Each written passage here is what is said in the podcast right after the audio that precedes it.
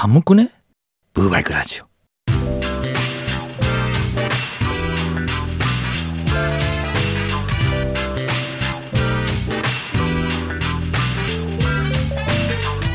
新しいエピソードをアップすると季節が変わるというか、前回のを上げた翌日、ついに車のヒーターを入れてしまいましたよ。でも、この真冬でも汗かいてるでおなじみ、クーラーなんて4月から入れますけど、それが何か？な私的にはちょっと悔しいというか、お前は何と戦ってるんだっていう、あの、この前のね、伊豆市行きなんかもうずっとね、走ってると、金木犀の匂いが漂ってきましてね、もう嬉しい嬉しい。高速走ってても匂ってきましたからね。中国道にしてもね、万端道にしても、あ、帰りにね、播磨道を走ったんですけど、あの、播磨道ではあんまり感じなかったですけど、中国道と万端道はもうガンガンに匂ってきてましたですよ。金木犀ってね、そんな山の中に自生してたりするのっていう。だってね、中国道なんて終始山の中走ってるのに漂ってきましたからね。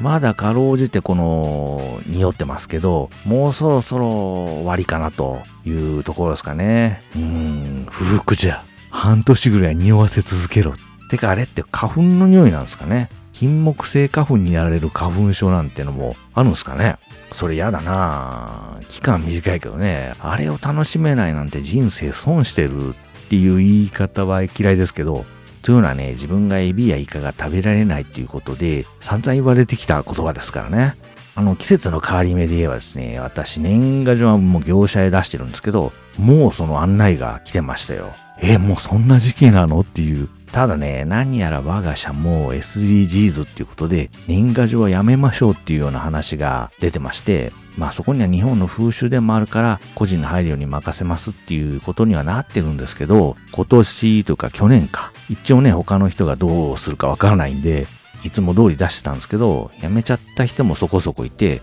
わしもそういう人にはもう出さなくてもいいなと思ってるというか、こうきっっとね、辞めたいけど出せ出してた人も多かったと思うんですね。このいい感じで角が立つことなくね、断捨離できそうな気がしてるわけですけども、まあそんなことも全く関係なくですね、最近富に思うことがあって、あのおにぎりですね。あのコンビニで売ってるのもしかり、お店で出すのもしかりなんですけど、握ってなくねっていう、かろうじてその周りの海苔で原型保ってるけど、なんか茶碗飯がただあの形になってるだけ的な感じになってません？もうね、どこのおにぎりもね、ホロホロなんですね。いやいや、ホロホロご飯が食べたいんだったら茶碗飯食っときゃいいじゃんっていう話で、え？世間的にはそれが嬉しいの？みたいな。おにぎりってね、これでもかってくらい、あれ？お餅買ったんだっけっていうくらい力強く握って握りつぶしてこそなんじゃないの？そういうご相談はいかがなものかと、ここ最近コンビニおぎりを買うことが多かったもんで、非常に強く思う昨今なんですが、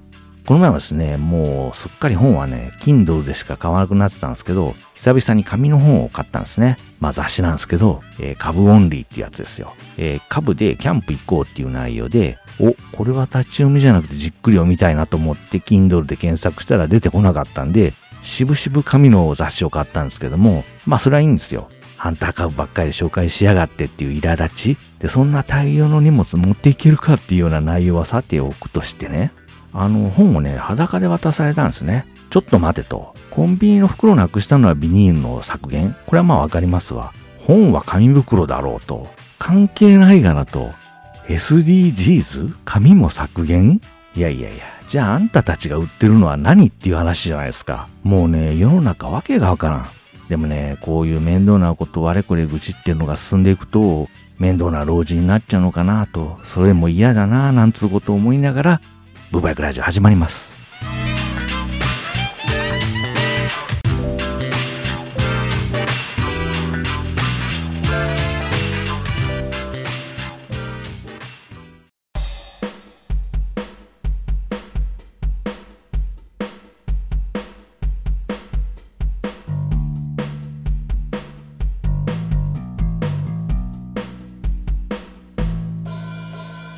この番組は岡山県在住のハンドルネームサボテンを名乗る男が2013年冬にうっかりオートバイを買ってしまったことから始まる右往左往の日々を脱線しつつ語っている番組です。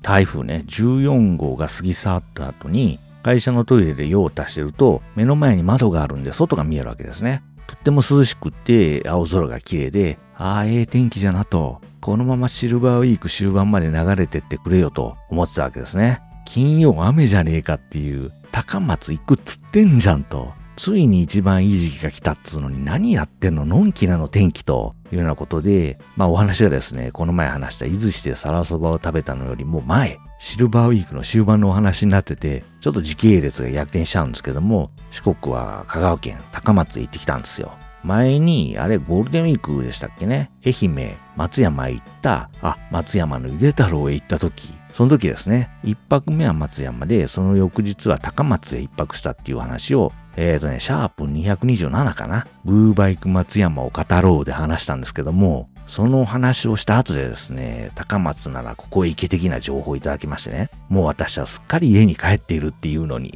これはまた行けということかと、高速代払って、宿代払って、みたいな。奴らはわしを破産させようとしてるのかなと、疑心暗鬼になりつつ言ってきたんですけども、で、これを最初に言っておきたいんですけど、わしタイムマシン持ってるわけじゃないんですから、ここ行けっていうのは行く前にお願いします。いつもぼんやり予告してるでしょと。聞いてないのかバカと。と、ひとしきり苦言を呈しておいてと。えっ、ー、とね、今回うどんは食べない予定で向かったんですけど、前回ね、宮武うどんによったらお持ち帰りのみですっていう張り紙がしてあって、涙にくれたっていうのを思い出しちゃったもんですから、えー、今回ですね、開店と同時に乗り込みましたね。頼むのはもちろん冷圧の台ですよ。この後食べる予定がいっぱいあるのに、ほれ、その時点はまだ何も食べてないもんですから我慢できなくて。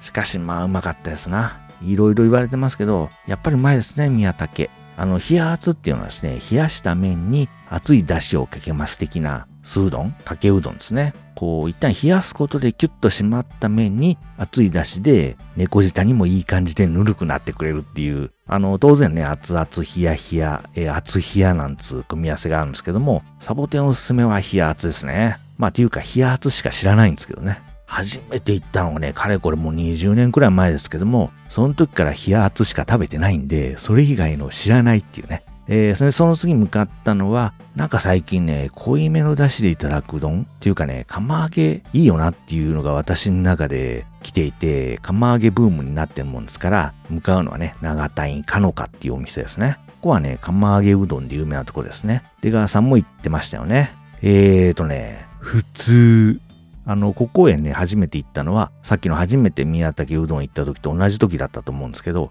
それっきり20年ぐらい行ってなかったんですよね。なんかその理由を再認識したような気がします。えー、ということで、えー、ギブと、お腹いっぱいと、もう一軒行こうと思ってたところはあったんですけど、スルーと。ほら言わんこっちゃね。宮武で大なんか食うからそんなことになるんだと。なので、こっからですね、ちょっと味変、全然違うものをいただくことで舌を、脳を勘違いさせることで、胃に食物をぶち込もうと思いまして、この前私が行った後にもらった情報に基づくお店行くことにしましてね。何でもここ、高松、香川にはタコ版なるものがあるんだと。あの、タコ版っていうのはですね、大判焼き、五座候今川焼きいやいやいや、横綱まんじゅうですよ。あんなやつの型でお好み的なものを作るっていうものでね。私もね、学生時代にね、学校帰りにいや、学校行ってなかったんで、どっか遊びに行った帰りにですね、近所のたこ焼き屋さんで同じようなものを作ってて、そこでは10銭洋食って言ってましたかね。それ買って、で、コンビニで突破力草やんつきラーメンとおにぎりを1個買って、えー、それらを晩ご飯としていただいてたもんでね。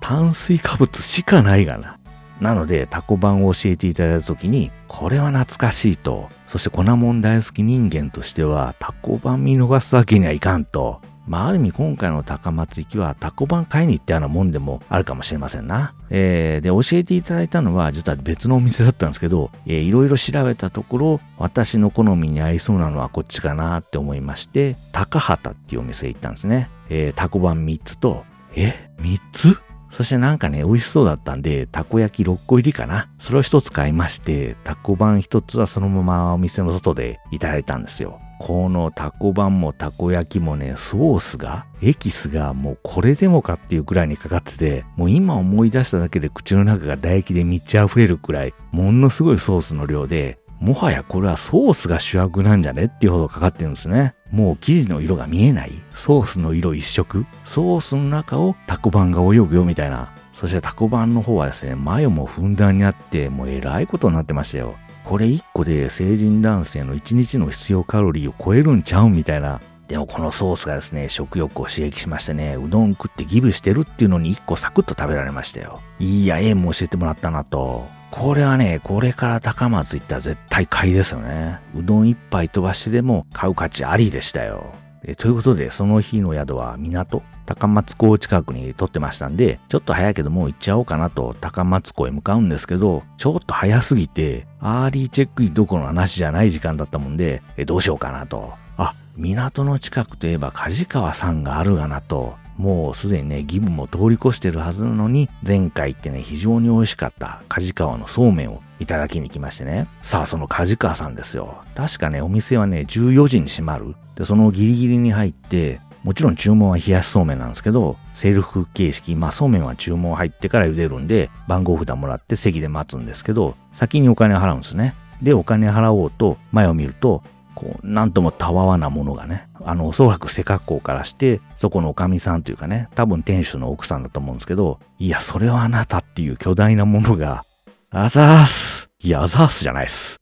それもね、ぴっちりした服を着てらっしゃるもんですから、もう目のやり場に困るというか、そう、もうちょっとゆったりしたもん着てくれないと、なんか何もしてないのにこっちが悪いことしてるみたいな気持ちになるっていうか、前に行った時はね、いらっしゃらなかったんですけどね。けしからんですね。これはもうまた行かなきゃなりませんですね。いやいやいや、それはそうめんがうまかったからですよ。それ以外の理由は一切ないです。えー、ということで、そうこうしていると、宿にも入れる時間になりましたんで、インして、いつものように死んだように眠ると。お前いつもそれかと。あの、実はね、晩ご飯として食べに行こうかと思ってたところもあったんですけども、タコ晩2つとたこ焼きが手つかずだったんで、それをいただきの呪われので、次の日を迎えていくわけですね。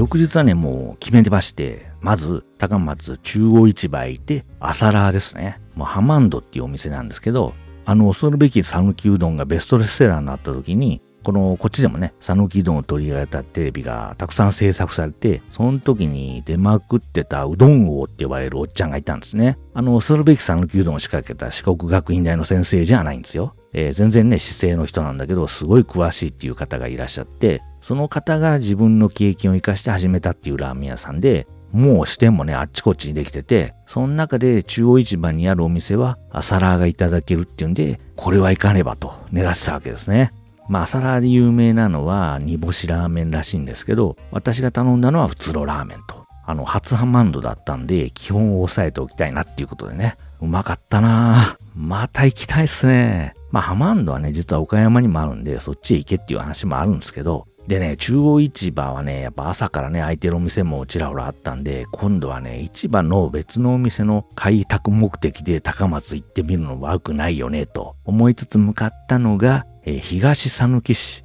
もうほとんど徳島かっていうところにある喫茶店。まあ、喫茶店というかドライブインというかレストランというか、大川オアシスっていうところですよ。オアシス。ビギナーライダーのオアシス。あの、ここはですね、昭和を思わすようなレトロな感じのお店で、ちょうど瀬戸内海を望む崖の上みたいなところにあって、店内からの眺望がすごい店っていうことで行ってきたんですけども、あの、昔よくね、観光地には展望レストランってあったじゃないですか。まあ、例えば姫路とかね、下関とか、あの円形になってね、ぐるぐる回るやつ。まあ、ここは回りはしないんですけど、ナチュラルにあんな眺望になってるっていうようなとこですわな。で、市場から1時間半ぐらいかかったかな。高速使えばよかったと後悔しつつ、その眺めのいい席をと思って座ったら、まあ直射日光がすごくて、座ってね、1分も経たないうちに暑くてたまらなくなるっていう。まあそしたらですね、ウェイトレス。ウェイトレス？おばあちゃんが？いやいやいや、ウェイトレスに年齢とか関係ないし。そのウェイトレスさんが、あっちが暑くないよって言ってくれて、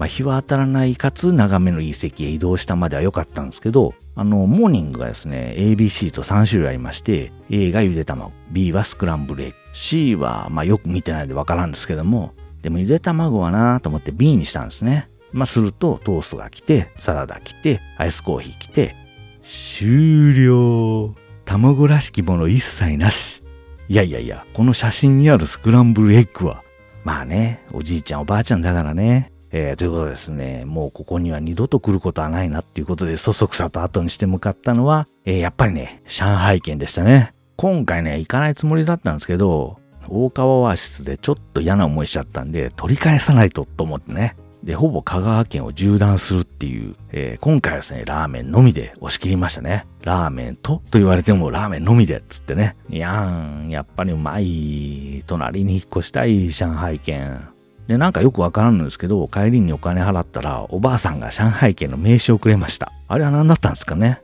で、この後向かうのは知る人ぞ知るというラーメン屋さん、長兵衛さんですね。ここも紹介してもらったとこなんですけども、そこのね、ラーメンが素朴でいいということで行ってきたんですけども、ラーメンを午前中に3杯食べようとする男。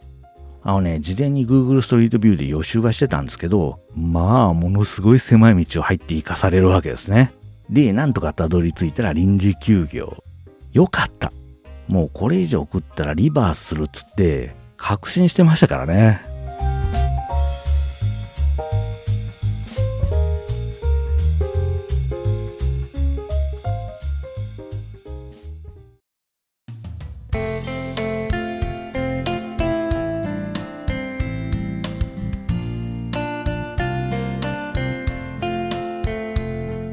ウーバイクでは LINE 公式アカウントにて、ポッドキャストの新作エピソード配信の告知を行っております。いち早く、ポッドキャストの配信情報を知りたいという変な方は、お手持ちの通常の LINE アプリより ID 検索で @gwt6639F 小文字であとま GWT6639F で検索すると出てきますので、それを友達登録してください。えー、ブーを愛する者たちが集うオープンチャットへのご案内もこちらでやっております。えー、オープンチャットではですね、ブーイベントの事前のご相談や告知なんかもやっておりますので、ちょっとね、イベント行ってみようかと思っている諸君はですね、ぜひともご登録をお願いします。この時期ですね、100均で何気に嬉しいのが卓上カレンダーでね、あの、昔はね、タイヤ屋でもらえてたもんなんですけども、最近くれなくなっちゃってね、どうしようかって思って、例えば本屋とかで売ってるじゃないですか。えらい高いんですよね。カレンダーなんてね、あんま買ったことがなかったんで、え、カレンダーこんなにすんの？つってびっくりして、でも100均行くと全然いい感じのを売ってて、以来卓上カレンダーはダイソーで買ってるんですけども、あのね、会社では会社の予定は全部オフィス365、アウトルックに入れてますんで、それはいいんですけど、家ね、あの、ちょっとばかりね、記入できるものに病院の予定を書いておきたんですね。あ、明日病院だなと一目でわかるみたいなものをあの、Google カレンダーをね、使ってみたりもしたんですけども、その病院ってね、忘れちゃ一大事なもんで、パッと目を向ければ、さっとわかるものがいいなと思いまして、そのためにだけにパソコンの上に置いてるんですね。あ、100均といえば、もうハロウィンですね。安住市的にはね、ハロウィーンのハロウィンのグッズが並んでるじゃないですか。今年は、今年こそはブーイルミは買ってるんでしょうな。リスナー諸君。っていうか、あれ売り出したの何年前でしたっけ？私教えてもらって即探しに行ってゲットしたんですけども、あれ以降さっぱり見かけないですから、やっぱあれはもう在庫限りみたいな感じなんでしょうね。ハロウィングッズなんてね、2000何年みたいな年数は入ってませんから、売れ残ったものはね、倉庫へ残しておいて、1年後また出すみたいな流れなんでしょうから、もう一回なくなったところには並ばないと睨んでるんですけども、まあ、ブーイルミね、ないないなんていう言葉をたまに聞きますが、だからあの時買っておけと、あれほど言ったのにいかんからじゃと、後悔先に立たず、必死にダイソーを探せ。ブーバイクではメールを募集しております。ブログにあるメール送信フォームより送ってください。ほら、もう途切れた。ということで、今回のネタはすべて終了。メールさえあればもっと喋るのにな。いや、残念っすな。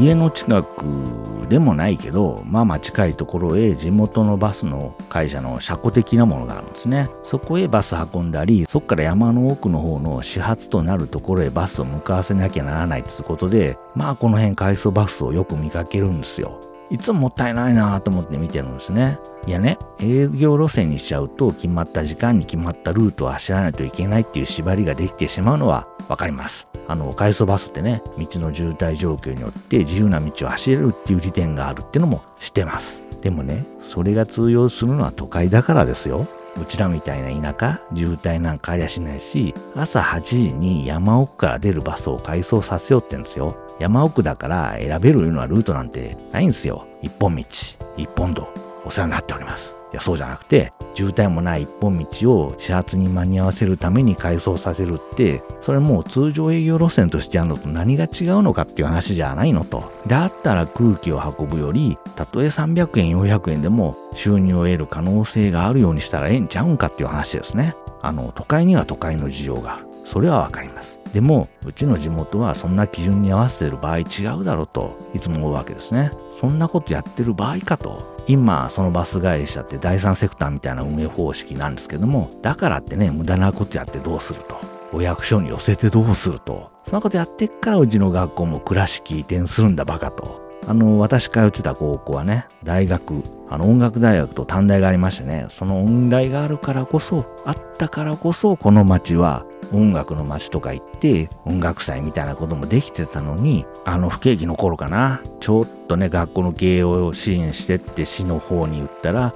当時の市長かな。さっくり断られたらしくってで腹立ててだったら倉敷に大学移転するわいみたいな話になってね。もうその時に高校も移転する計画だったみたいですけどそれがいよいよ来春からなんですね私の母校がってなもんですわなあとね、ビーズがまだデビューしたばっかりで全然人気なかった頃に地元でライブやりたんで手伝ってくれないかみたいな話をしてきた時も無限に断られたっていう話があって、それで腹立ててずっと地元でライブすることはなかったっていうのもあったり、まあひどいわけですね。うちの地元。赤字赤字っつってどんどん住民税上げてくるし、なんで何もせんお前らの給与のためにわしら金出さねえならんのじゃっていう話でね。選挙行けばね、無駄なことばっかやってるし、もうちょっと効率よくできんもんかねと。だからね、どっかもう住民票移せさえんものかなと。てかもう全部ふるさと納税に切り替えるっつうことはできないのかと。大田、蒲田の。そっちへ納入してもいいんですけどね。